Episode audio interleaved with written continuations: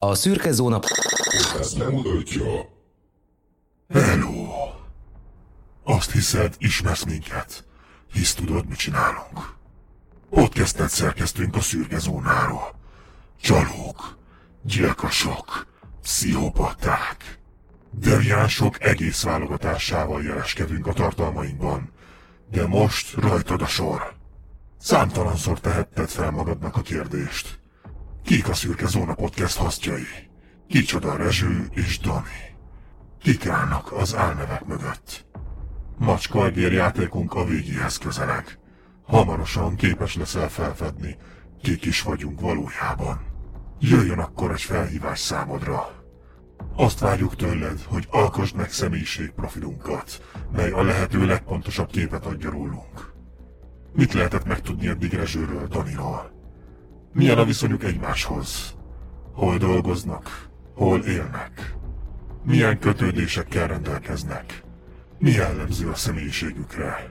Milyen magánjellegű információkat csepegtettek el epizódról epizódra? Csinálhatsz egy profilt Rezsőről vagy Daniról, vagy akár mindkettőjükről, de tudd, a kettős profilalkotás nagyobb esélyt is jelenthet a jutalomra. A profilokat megalkothatod szabad szöveges formában is, vagy akár csak a lényeget kivonatolva, felsorolva az általad összegyűjtött személyes információkat. Nekünk mindegy. Viszont a profilalkotás legyen igényes, alapos, és jelöld meg, mi volt az információ forrása. Mely epizódban hallottad azt, amit rögzítettél, vagy amit kikövetkeztettél. Ha szükségesnek látod, vezesd le, miképpen jutottál a megállapításaidra. És persze próbáld meg minél pontosabban felvázolni, kik vagyunk.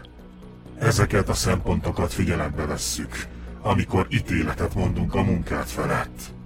Nem az a fontos, hogy teljes körül légy. Az elhivatottságot értékelni fogjuk. Ha te vagy az, aki a legjobb, legpontosabb profilt alkotja, érdemes leszel a jutalomra. Hogy az micsoda, ha leírásból megtudod. A tiltott adatszerzést természetesen nem fogjuk eltűrni. Ezzel ne is próbálkozz. Ha megtudjuk, hogy úgy akarsz lépés előnyt szerezni, hogy az információs rendszereinkben kezelt adatokat próbálod kifürkészni, a játéknak vége.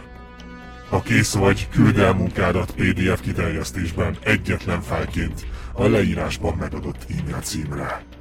Az anyagban vagy az üzenetben szerepeljen a név, amit használsz. Nem kell, hogy az igazi neved legyen. Választhatsz álnevet is. Mi azt be fogjuk olvasni, amikor ítéletet mondunk a munkát felett. Amikor megmutatjuk a világnak, milyen nyomozó vagy. Most már biztos jobb ötletnek tűnik az álnév használata, igaz? Úgy látom, nem is különbözünk annyira egymástól. 2021. október 15-e éjfélig van lehetőséget teljesíteni az elvárt feladatot. Utána vége. Ha addig nem teljesítesz, lemondasz a jutalomról. Ne feledd, az óra ketyeg. Ha a határidő letelte előtt módosítani szeretnéd a már elküldött munkád, megteheted. Mindössze küld el újra nekünk az előző levelet folytatásaként. Most bebizonyíthatod, mennyire figyeltél a részletekre. Képes voltál összefűzni a csepegtetett információkat? Képes vagy átlátni az adatok és információk kuszaságán? A válasz az eddig publikált epizódjainkban rejlik. Légy résen! Hallgass minket, és megleled azt, amit keresel. Kezdődjék a végjáték. A szürke zóna már vár rád. Tik, tak, tik,